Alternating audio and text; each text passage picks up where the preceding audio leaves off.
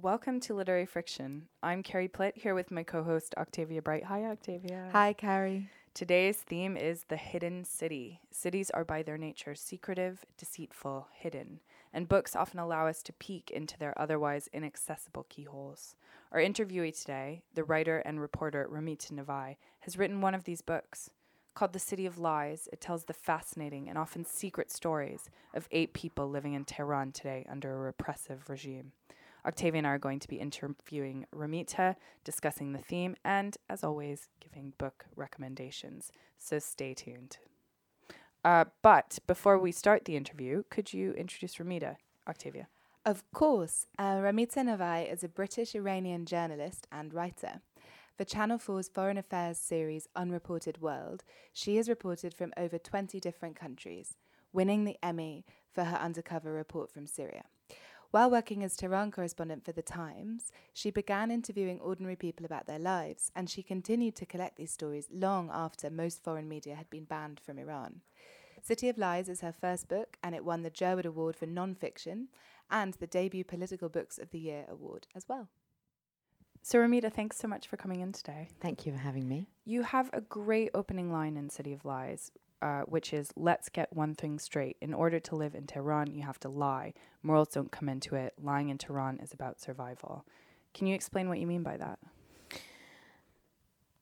God, you know, I'm I'm not a very good liar, and I realized that I was going to have to I was going to have to be very natural at it very quickly if I was to lead the life that I wanted to lead there, which meant partying, drinking alcohol, doing all the things you're not meant to be doing. And of course, these things are slightly different in Iran because the stakes are much higher. You know, these things are illegal and you can get into a lot of trouble. So you have to make sure that when you deny that you're doing these things, you sound pretty damn convincing. And also, talking to my Iranian friends, it became really clear that kind of th- th- this is seeped into everyday life there. So people have started to lie about things they don't even have to lie about because it's become second nature now to subvert, to to tiptoe around the truth, to never reveal too much, to never expose yourself. Yeah, it's it's it's fascinating. Reading the book, I learnt so much about a country and a city that I know not that much about actually. Um, and I know that you were born in Tehran, but you spent a lot of your childhood in London.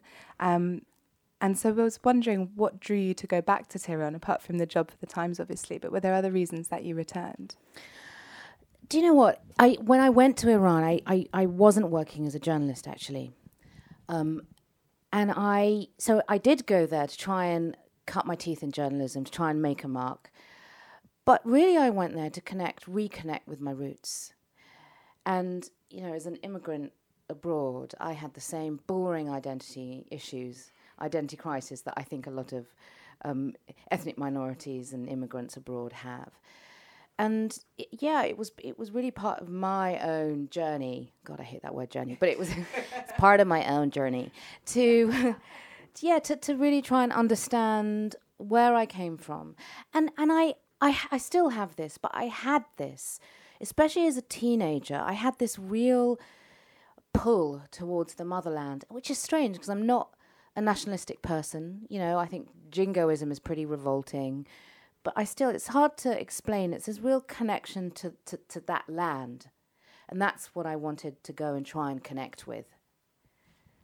And we were just talking about lying. Do you think that that culture made it harder to connect with the land, or was it just part and parcel of the way that you had to live in, in Tehran? Well, on some levels, the, the, connection was extraordinary. You know, from the minute I first landed in Tehran after over you know 25 years absence, I immediately felt connected because everybody looked like me, or my brother, or my mum, or my dad, or my aunts, or my uncles. It was the weirdest thing. It was like being at a massive family gathering.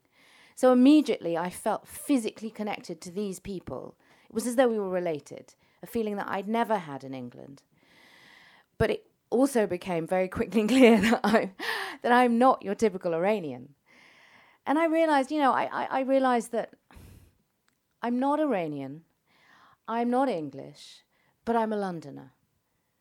I'm I'm an absolute total Londoner.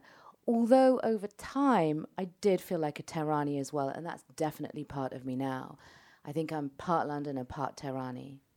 And did you find you could bring your Londoner self and your Tehrani self together? That the both metropolises speak to each other. Yeah, totally.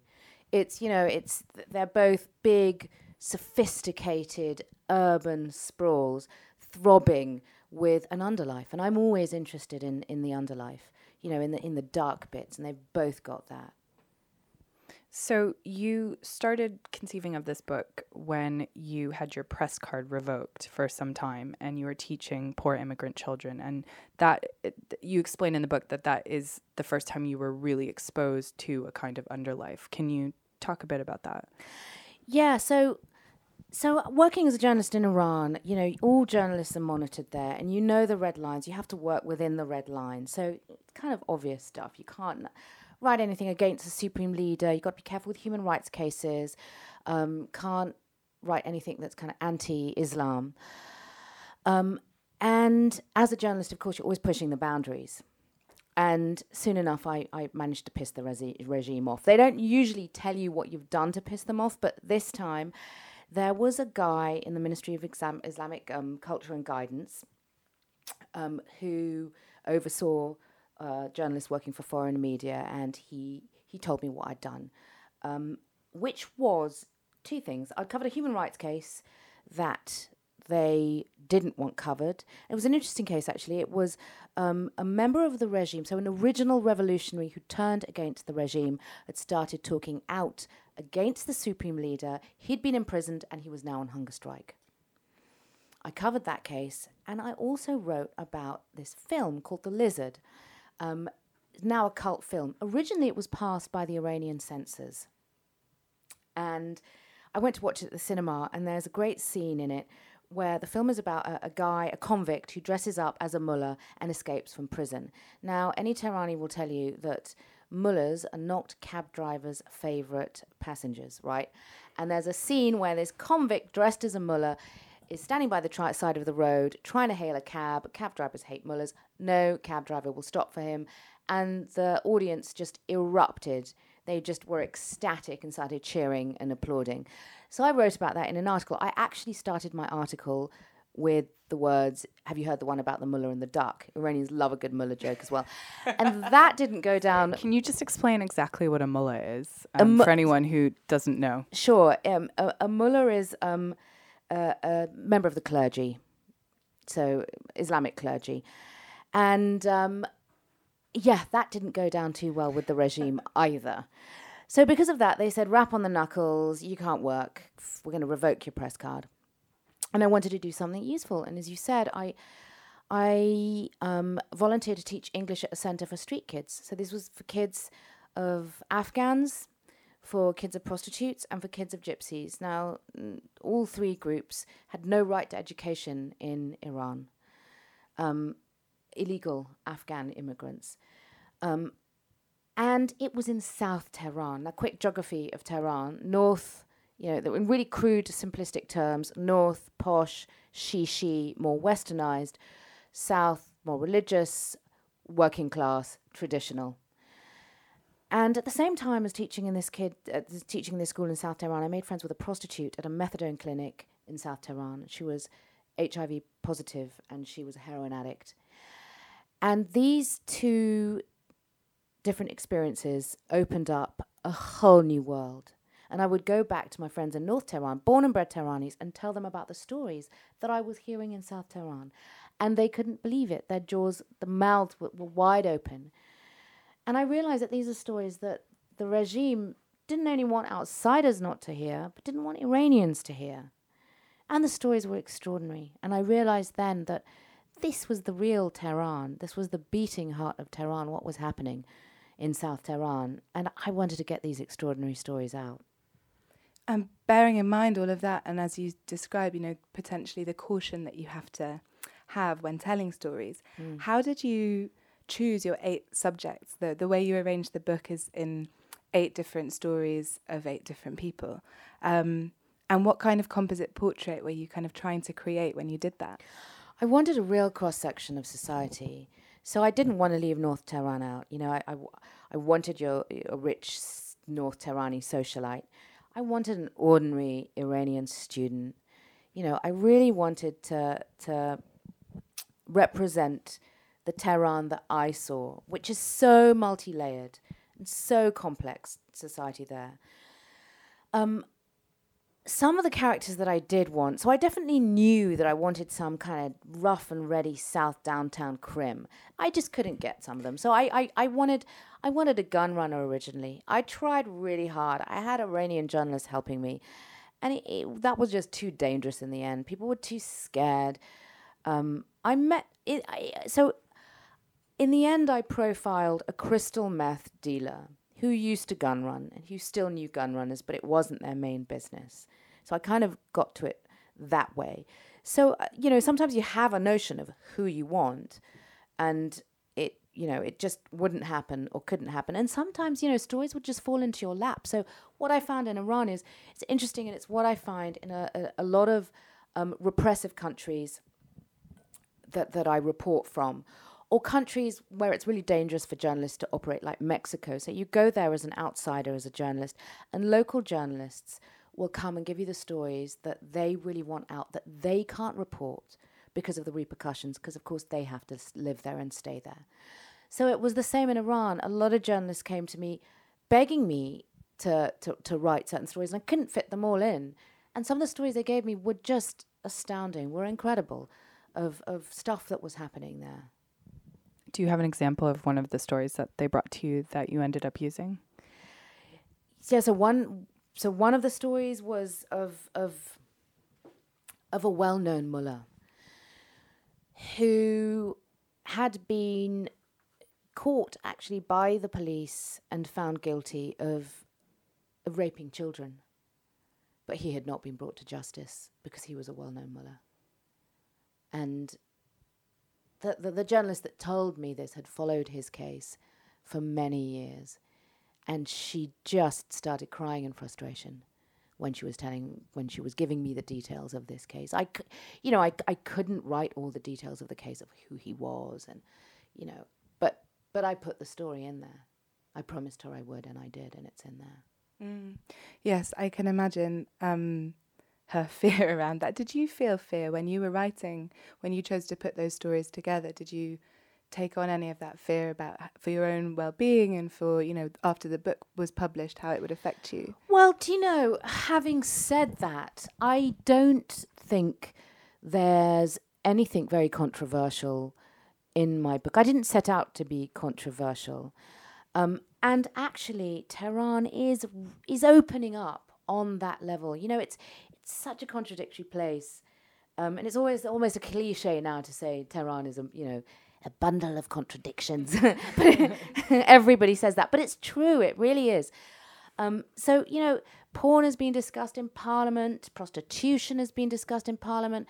You know, there are there are um, adverts around town about drug addictions. Iran has got one of the highest rates of drug addiction in the world, and recently crystal meth has just overtaken heroin to become the second drug of choice after opium.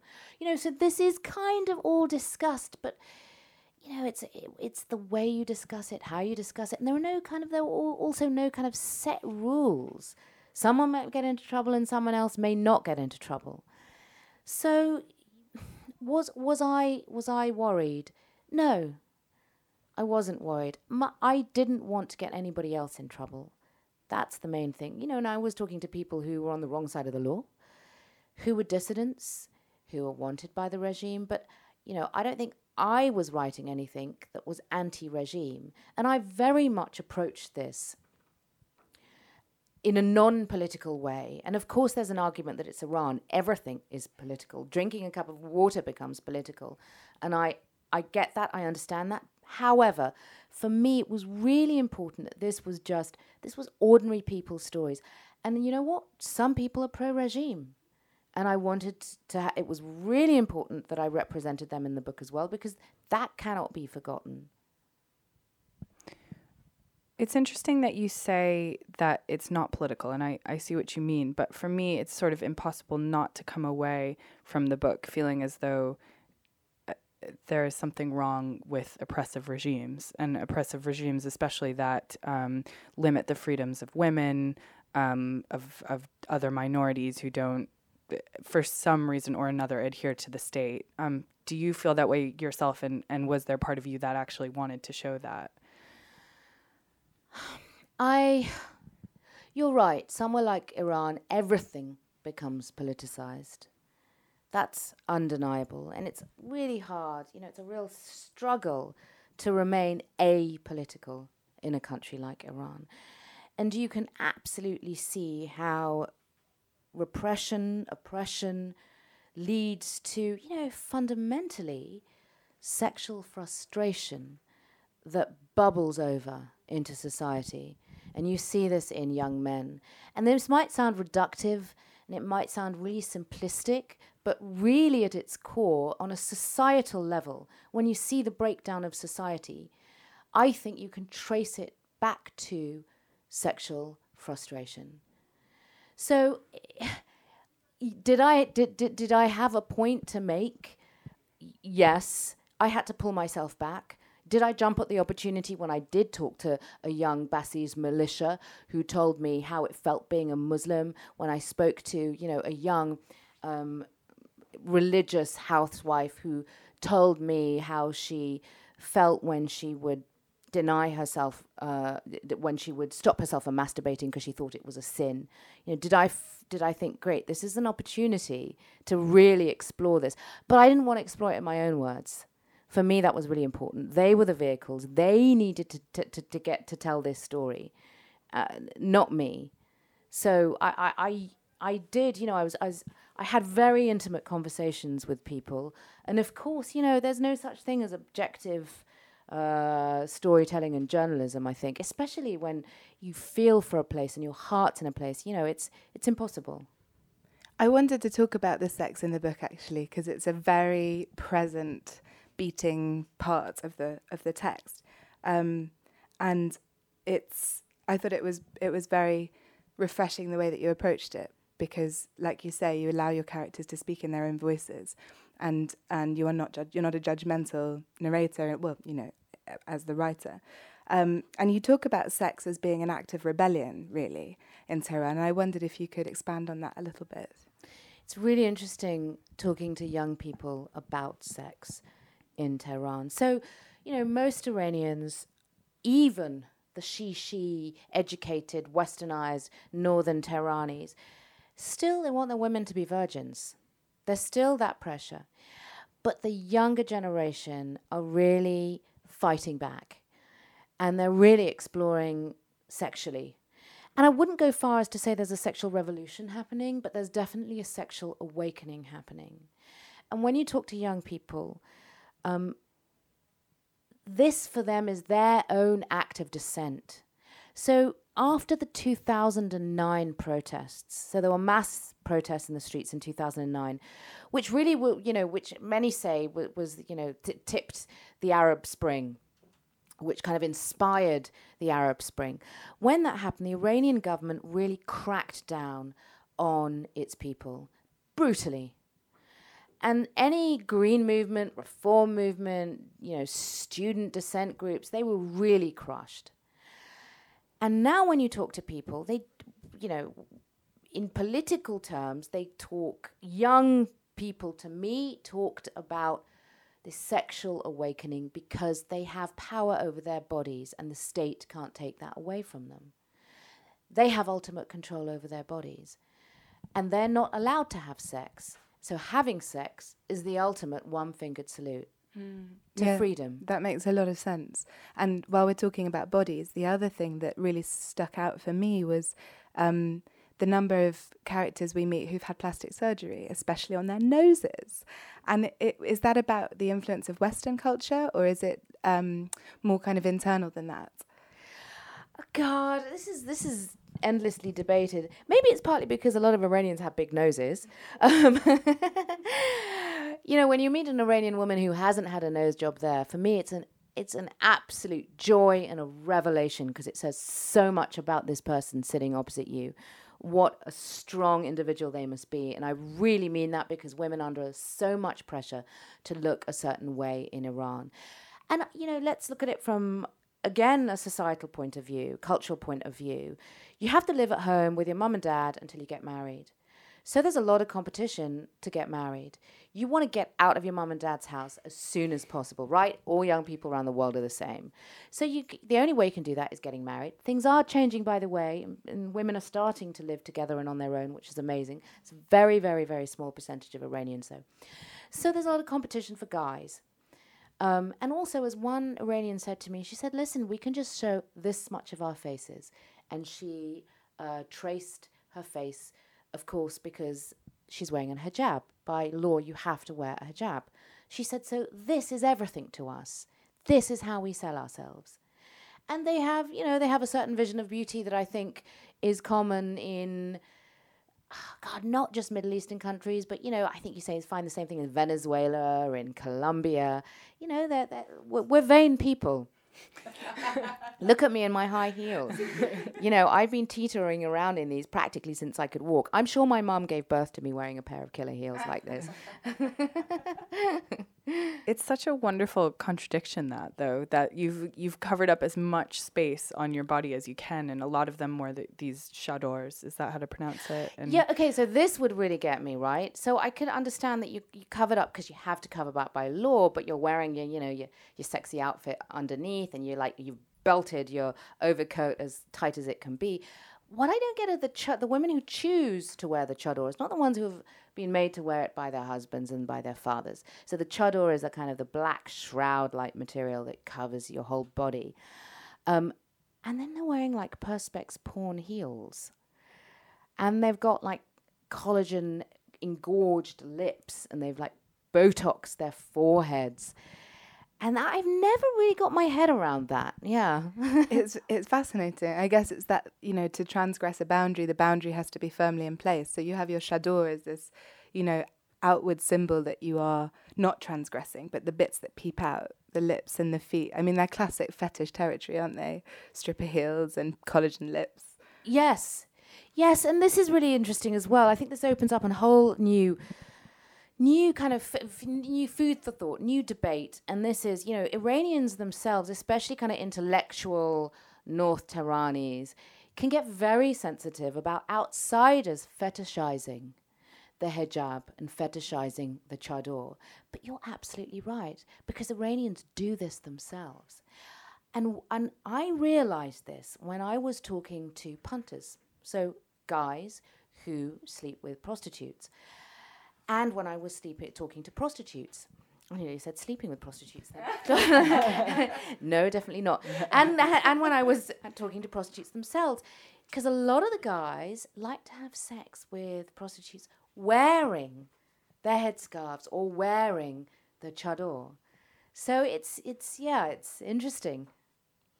Yeah, so let's talk about some of these characters because they're they're all colorful and they're all completely fascinating in their own way. I was especially intrigued by um, is it Somaya? Somaya? Somaya, yeah. Um, who I think whose life encapsulates a lot of these contradictions we've just been talking about. She's a religious woman who um, who goes through a divorce, um, and I think her story shows how quite ordinary people have to do extraordinary things to even live in the city. Can you talk a bit about her and her story? Exactly. You know, and the, you you're absolutely right because you know she's a woman and she she divorces, big deal. But in the Islamic Republic, this is you know it's it's it's in a, thrown in a completely different light, um, and it's becomes an extraordinary story, something seemingly very ordinary. What I loved about Somaya is that she she genuinely is very pro regime. She loves the supreme leader. She cries whenever she he comes on TV. She's a really nice girl. You know, we couldn't be more different, me and Somaya sitting there talking to each other.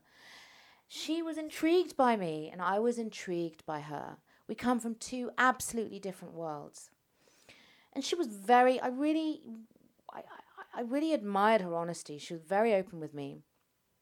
And in fact, you know, I would say she's one of my characters that, that didn't lie, that doesn't lie, that really is herself. She's one of the few people, she has no need to lie. but she abides by all of the rules in the Islamic Republic. Um, and she's the one that I had really frank discussions about masturbation with. Um, and she told me she feels sexually aroused, but she fights it. You know, it's it's she thinks it's an absolute sin. Um, and as you say, she went through this transformation, which for me was really interesting. I think it was really interesting for her. I think had I met her before her transformation, I probably wouldn't like her. I wouldn't have liked her. I think it's made her um, a more, a less judgmental person. Um, so she comes from a neighborhood in Tehran um, where you whisper the word divorce. You know, you used to. Things are changing. Iran has a really high divorce rate and divorce is, you know, is allowed by the Islamic Republic. It's, it's absolutely fine. But in her world, um, it's, you know, you're shamed if you're divorced. But of course, she she's come through at the other end, and since her divorce, many, many, many other women in her neighborhood have, have got divorced. Hmm. And some of the other characters are more underworld figures. Um, did you meet? I mean, especially the men. Actually, there's some quite brutish men in that book. Um, did you ever feel fear approaching them? Did you feel that you, as being a woman, asking them questions would, would have an effect on how they answered? No, not not not the not the underworld characters. You know, they're they're wheelers and dealers, and they're really open, and they talk very sexually, and they they you know they they, they love a good dick joke. They, especially if they've got an audience, and and they, know they they have and they have these weird um, you know, we, we, weird notions of having to be honourable in front of women, even though they're, you know, they're real sexist um, bores. um, and I mean bore in the animal form, by the way. Um, but I, I, yeah, I was, I was much more careful uh, uh, around religious men, much more careful. I tread very gently, um, and I didn't know how far I could go, how far I could push it. It would take a long time for me to to know my boundaries with them, um, without offending them. So, in some some people, like some some men, religious men, there was no way I could have started talking uh, about sex because they would have either thought that you know I was a I had loose morals, or maybe I would be I was coming onto them. So yeah, I would definitely judge each person and and realize if, if I could push it, if I could ask certain questions or not. And there's some people that absolute no no, you don't want to go there, otherwise they might get angry. The style of this book is um, is really interesting to me. Sorry, that's a terrible word, interesting. that's what you say when you don't have anything else to say. But but what I want to say is you've written this almost like a novel. Um, the the the stories, you know, they have hooks into them. Um, they're really narrative. They you you get inside the mind of the character, and and they come to some resolution. Um, and also, you explain in the back a bit about your sources. Obviously, it's based on an immense amount of in-depth research, which we've been talking about now.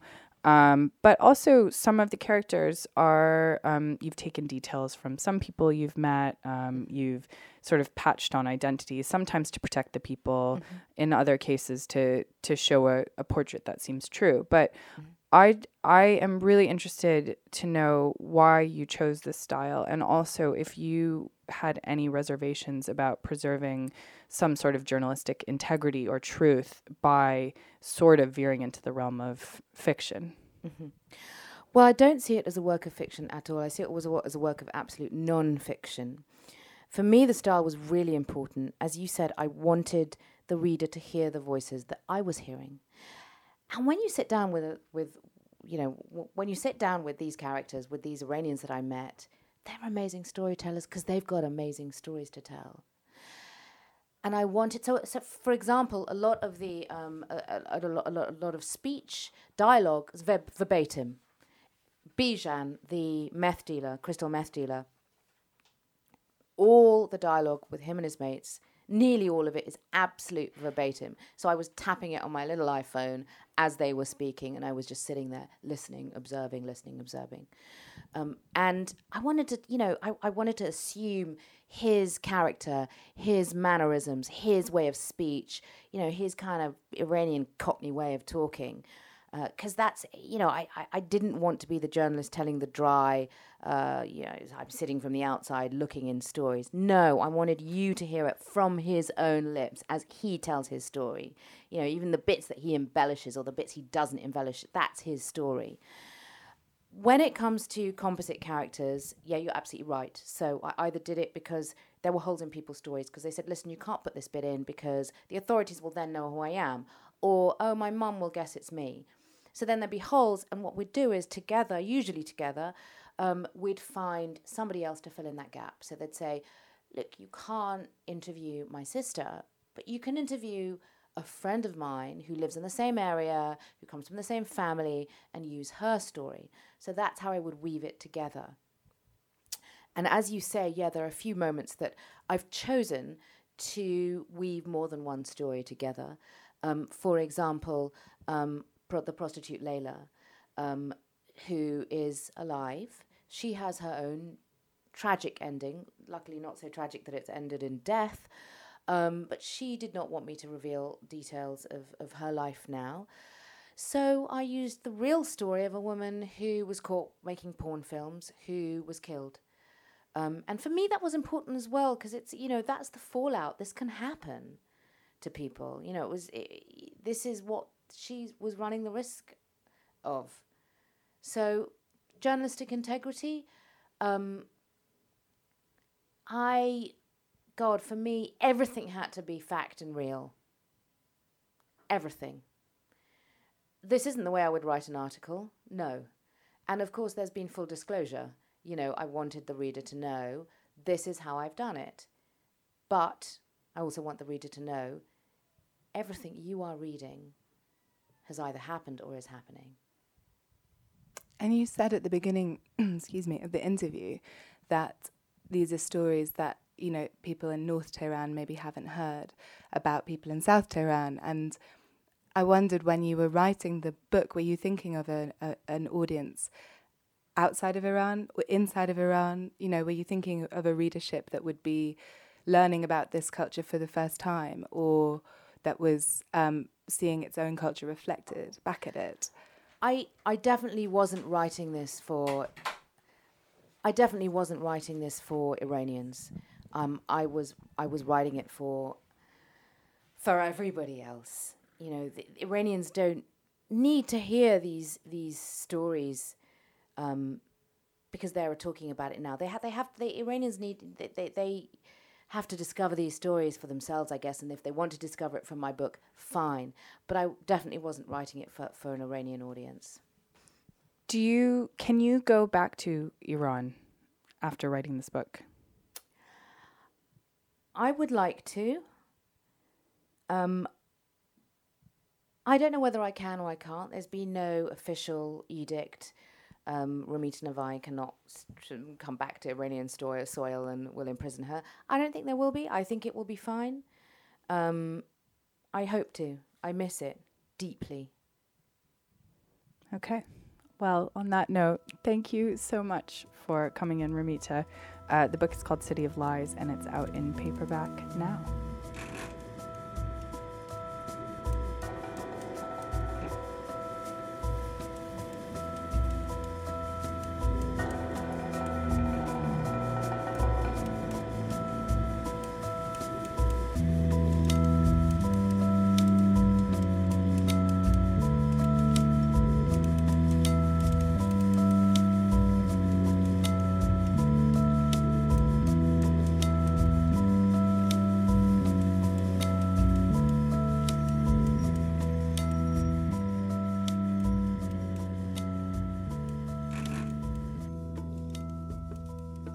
This month's theme is the hidden city, inspired by, of course, City of Lies.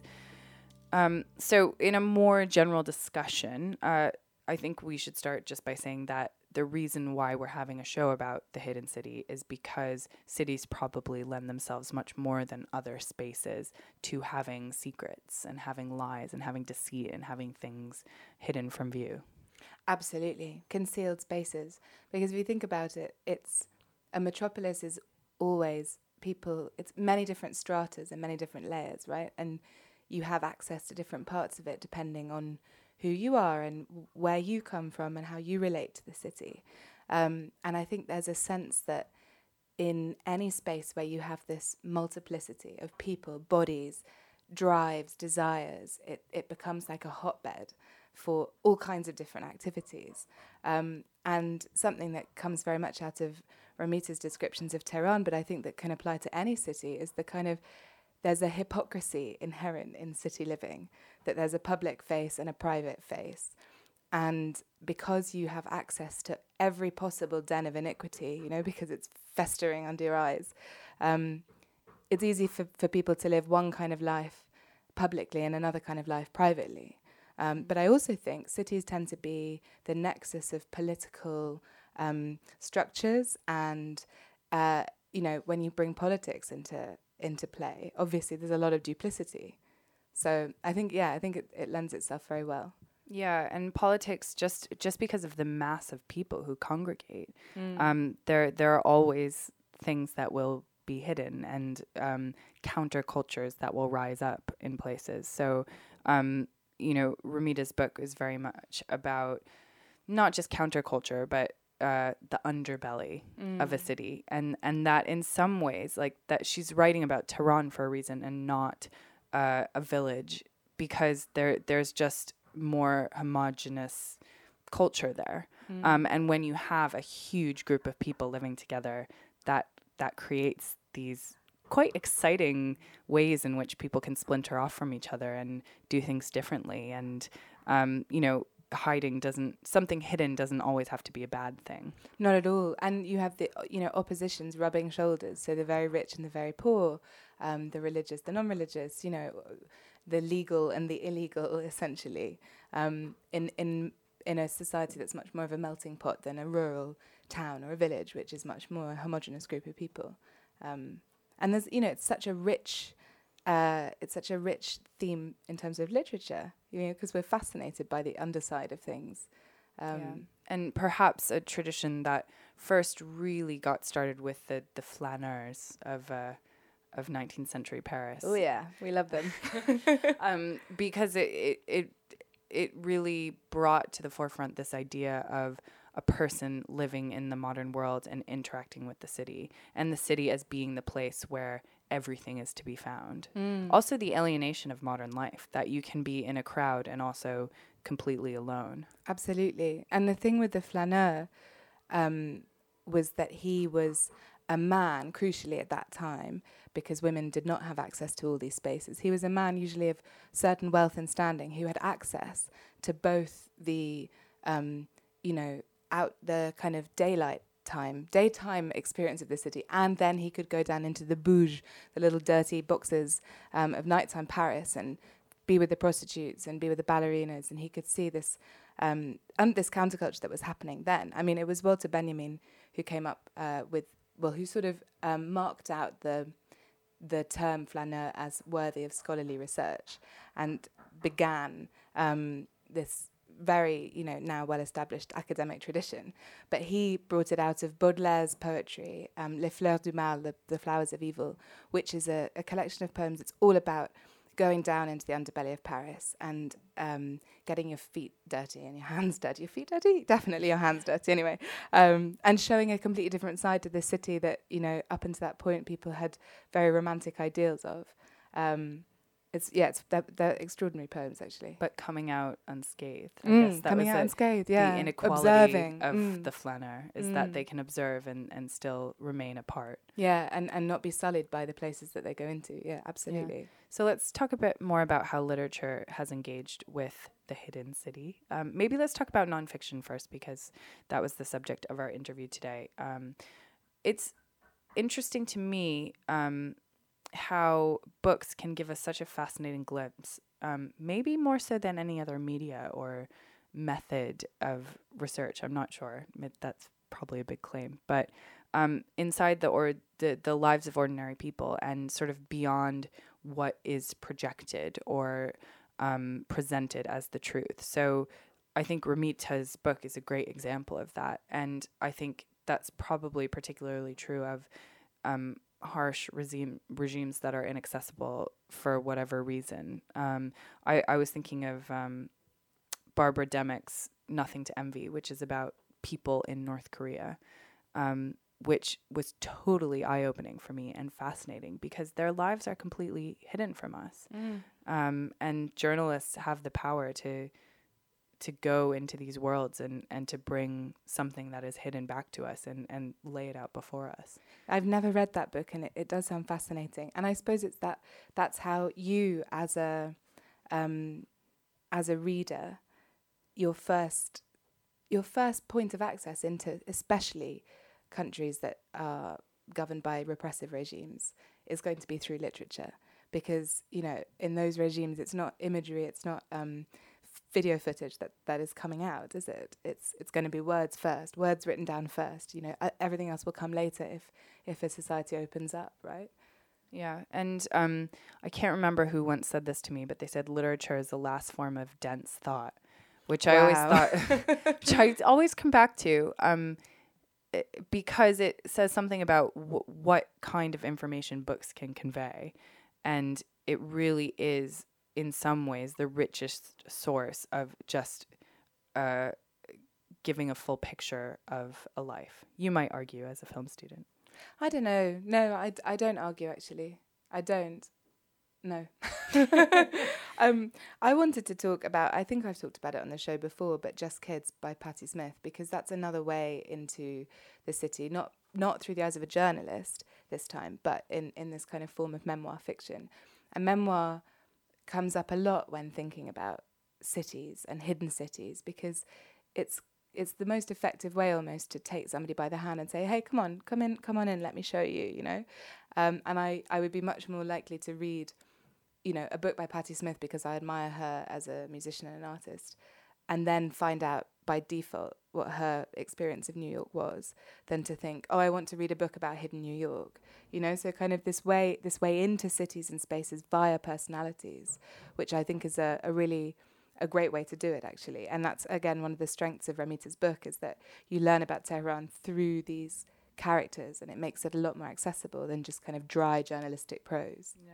And and when you think about the hidden, you know, it's not just something that's going on, it's what's happening inside people's heads. So there's a much richer element of the secret when when we can actually enter someone's mind, Mm. not just the things that they do and the people they fraternize it's with. very profound Carrie. Yeah. um, let's talk about fiction as well. Uh, the the hidden lives of cities have long had a pull over fiction writers. Um, I think probably because it gives you a chance to give your reader a glimpse into a different world, as we've been talking about, and it sets up a kind of ready-made conflict between what is presented and what lies beneath, um, which I believe has been the title of more than one book or film. um, so, so what do you think about that? yeah I, th- I think it's absolutely true and you know if you're if you're thinking about the realist novel as an example um, you know novels that reflect the reality of contemporary society but take you know your traditional bourgeois reader into these spaces that that she especially wouldn't normally have access to. Um, I mean, I thought thought of, of Oli- uh, Oliver Dickens, Charles Dickens, and Oliver Twist especially, um, and also Bleak House. You know, two novels that are very much concerned with kind of gritty urban experience. And he, you know, Charles Dickens had a great moral um, drive, and he felt an obligation to show people, you know, this other side of things. Um, Yeah, just like she was talking about with Katherine Boo, which is obviously nonfiction, but that's it. You know, it's about poverty and it's about exposing what what is hidden, and that was in part what Charles Dickens was doing. He was saying, "Look, look at these people living on the fringes of society, who otherwise you would turn your nose at or not even see in the first place." Yeah, absolutely. So there's definitely a, a moral tinge to it. I mean, there's also you could write about gangsters and mobsters. That's another element of this, and I don't think that's a particularly moral pursuit. It's more the fascination of the underworld it's a fetish and yeah. glorifying Yeah. crime, essentially. Yeah, which I'm, I'm I'm fascinated by that. I am, you know, I love I love The Godfather. um, I also thought of The City and the City by China Miéville, which is um, I don't know, I wouldn't call it science fiction, but it's certainly not a realist novel. Um, and it's very political actually. You know we talk about the city as a political space and i do think that is one of the things that drives this um, this idea of, of access and not access. And China Miéville's book is very much um, it's sort of investigating this idea that you know there can be one space but two very different experiences of it. So um, it's a literal exploration of one city as a palimpsest of another, and it, these two communities who are sharing the same. Good word. Yeah, it's a great palimpsest. A level history, uh, A level English coursework coming back. Um, but yeah, the, these two communities that are actually sharing the same physical space, but they've learnt to forget each other and to unsee each other. Um, so it's kind of an allegory of the rich and the poor rubbing alongside, or, or any other conflicting communities sharing a space. Um, it also made me think of Borges's short story Tlon Uqbar and Orbis Tertius, which I know I've talked about on here before. Um, but it's also another story that is about the power of ideas and imagination in how we shape communities and how we shape these spaces. Yeah. Well, um, yeah, I think what that's a really important point that you're making about the rich and the poor um, and political spaces. It's because that's that is what cities do that nowhere else in the world does is is put very very wealthy people next to very very poor people and they have completely different experiences of the same exact space and that conflict is um, you know you can't enough books can't be written about it in a way, whether they're doing something political or not. Yeah, no, I agree, and I think especially as women, you know, you I'm keenly aware of that as a woman. I'm keenly aware that there are spaces in cities that I'm not welcome to go in. Whereas if I were a man, you know, maybe I would be. I think it's the same if you're, a, you know, an ethnic minority or a minority of any other kind. Essentially, if you're not a straight white guy, um, you're aware that there are spaces where you're not welcome. Um, but then, of course, there are com- books from completely the other end of the spectrum, like Tom Wolfe's Bonfire of the Vanities, which is, you know, this kind of 1980s excessive look at New York and egomaniacal Wall Street and crime and greed and not so hidden in some ways. Um, but it's interesting to read books like that now, you know, that hard, but books that were written in a time, an economic climate that was very different. Um, and you read them now and they kind of they dredge up a hidden past almost of, of the city experience and help you sort of uh, help you find your feet in understanding where we are now and why we're here why we're in this mess essentially okay well uh, that is a good segue into my favorite hidden city book which is about New York, a very different New York than Tom Wolfe's. It's a book called I Am Not Myself These Days, which is a memoir. Uh, you were talking about memoirs earlier, and I think uh, I think you're right that a memoir is a great, great way to experience a place and experience a, a hidden part of a place that we don't necessarily usually have access to. Um, the author's name is Josh Kilmer Purcell. Um, and the memoir deals with the span of his life in the mid 90s when he was living in New York City working as an advertising art director by day and as a drag queen named Aquadisiac, or Aqua for short, because nobody got the um, pun, which oh is no, so great. That's Um, devastating. and her signature thing was um, that she had live goldfish in her bra. Stop it. Yeah, it's just so she great. sounds divine. It's so great. And um, he's also dating a male prostitute who is addicted to crack. So all of these things, um, you know, definitely make him part of some sort of underground counterculture, especially in the mid 90s when things like that weren't as accepted, certainly. Um, and, you know, the, by the, uh, many of them are illegal as well. You know, he it, crack is illegal, so Crack that is is very illegal, kids. it's very hidden. um, but what's so wonderful about this book is how ordinary, ordinary he makes it all seem. Um, it's so funny and sad, and it's just like any life. He is, you know, he may be having goldfish in his bra, but he's just a guy trying to find love. and so the hidden is, you know, one of the one of the things that literature can do is take the hidden or the unknown or the scary and and make it um, relatable. And I think that is what this book does so well. Is you know he he is human. Um, even though you know I have never been a drag queen, nor have I been a prostitute addicted to crack.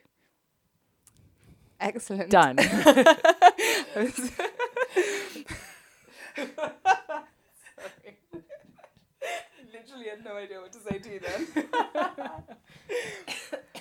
um, my recommendation is a lot more miserable, um, but it is an excellent book. It's called Down and Out in Paris and London by the inimitable George Orwell. Um, it's not strictly a novel, novel either, it's more fictionalized memoir. Um, written in two parts, it was his first full length work published in 1933. And I first came across it when I was living in Paris 10 years ago, yes, um, as a poor 18 year old uh, running around, not sure what was going on. And I, I bought this book, I think, from Shakespeare and Company, like the big old giant cliche that I am. And um, it was an amazing experience to read it. Uh, it's Orwell's account of living on the breadline in Paris. Um, and we get an insight into the flip side of Parisian high life. He's working in a hotel which he calls Hotel X, and he's a dishwasher or plongeur, as they say in French. Um, and he, the the Paris section of the book is quite kind of rambunctious, and although he's very very poor, he's living from hand to mouth. He also meets all these cheerful swindlers from all over Europe, and they have these kind of interesting run ins. Um, it's very tragicomic. And then the second part is set in London, and he finds himself in limbo, waiting for a promised job that isn't materializing. Um, and so he, while waiting, tramps his way around the city. And he's always on the move or sleeping in shelters or bedsits.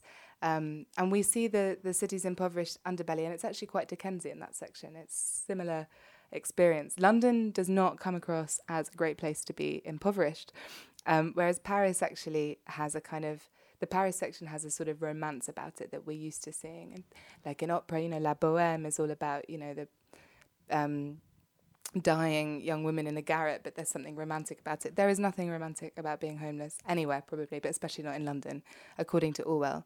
Um, but I do really recommend it. It's quite a political text in a way and uh, quite angry, like a lot of Orwell. Um, and he's almost the flip side to the flaneur. He's roaming. His roaming is facilitated by his poverty as opposed to his wealth. So it's it's an interesting hidden element of flânerie. Um, but yeah, I recommend it very highly. Excellent.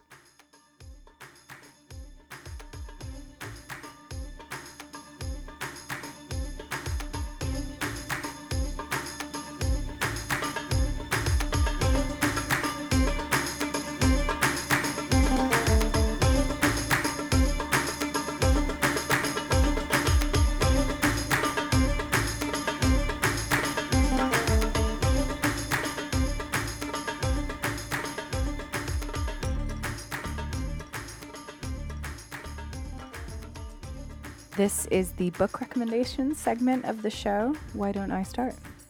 So, my recommendation this month is The Year of Magical Thinking by Joan Didion, which I have to admit I have not read all the way through.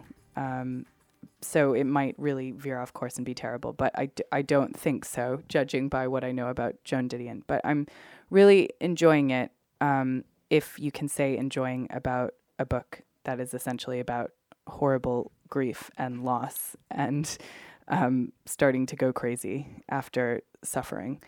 Um, so it's a very slim book about the year after Didion's husband died of a heart attack um, while their only child was in a coma in the hospital. And Didion is known for her very cool and collected um, style of writing while still being deeply emotional.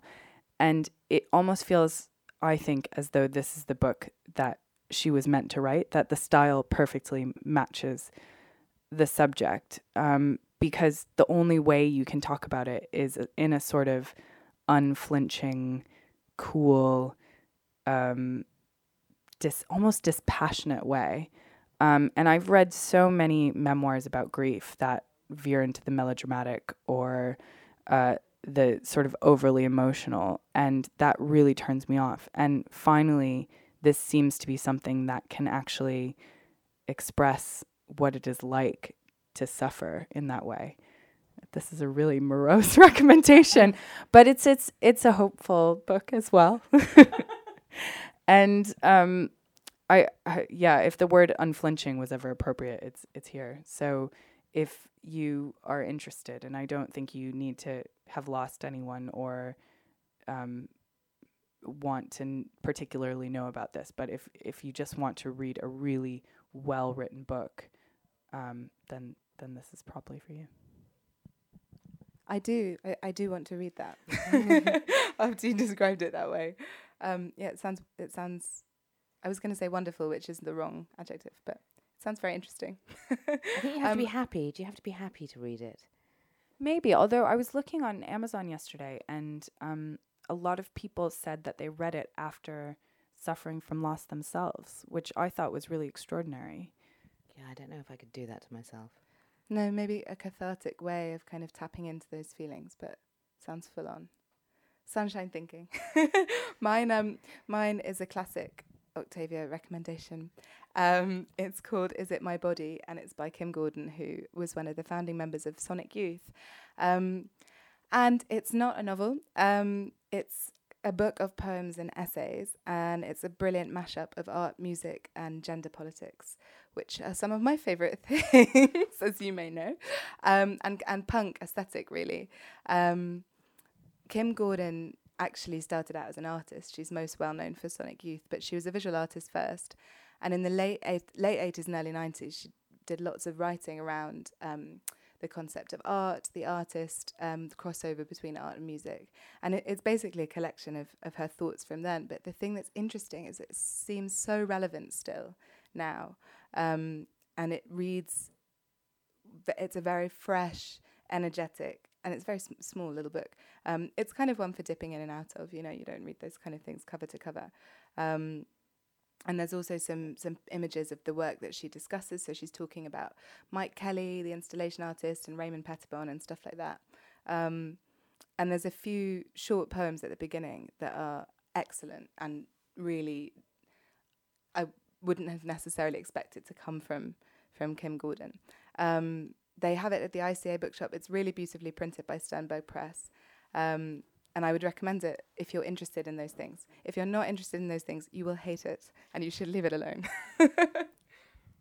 So was this better or worse than Viv Albertine, who I think you recommended last month? I've, I've, I definitely recommended Viv Albertine recently. It is very different. Viv, Viv Albertine's was a memoir, um, and it was about her personal experience, and it was very funny and witty, and it was narrative based. Um, this is much more kind of dry, I guess. Uh, I can't choose. Don't make me choose. They're both heroes of mine. Different, not better. Different. Fair.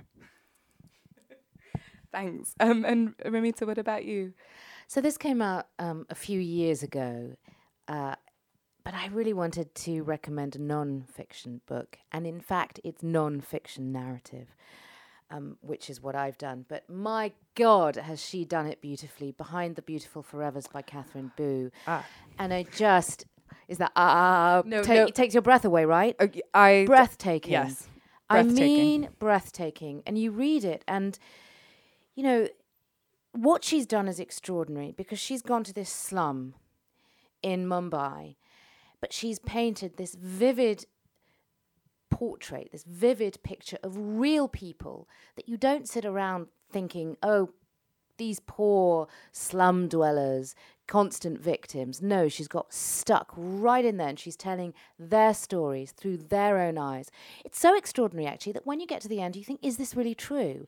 Did this happen? And then you realize that she's a bloody amazing journalist and she forensically goes through her research and the facts that she collected and the work that she did over years in this slum. And really, what this book is for me is a study on poverty it's not just some extraordinary stories from one slum in, in Mumbai. It tells you so much more of how a whole system can be corrupt to the core and can fail a whole group of people. And to read it and not be moved, you can't be human. I agree with every word you just said. And and I have to say, Ramita, that your book made me think first and foremost of of um, Behind the Beautiful Forever. That well, that's the hugest compliment ever because she's she's she's my goddess, Katherine And- Boo.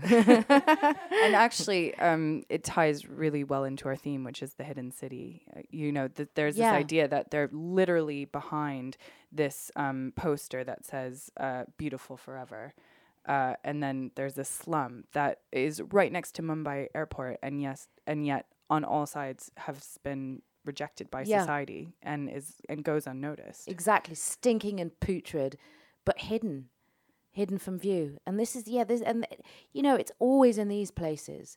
Scratch the dark places, and that's where you'll get the real stories, and that's where you get a real peek at real life. I'm going to have to borrow that one, please. Great.